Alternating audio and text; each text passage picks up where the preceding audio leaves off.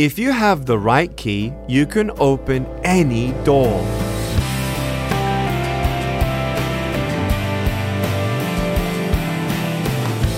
Hi, I'm Nick Vujicic at lifewithoutlimbs.org. In Matthew 16:19, Jesus told us that he has given us the keys of the kingdom of heaven. Of course, these aren't literal keys that fit into some mysterious heavenly lock.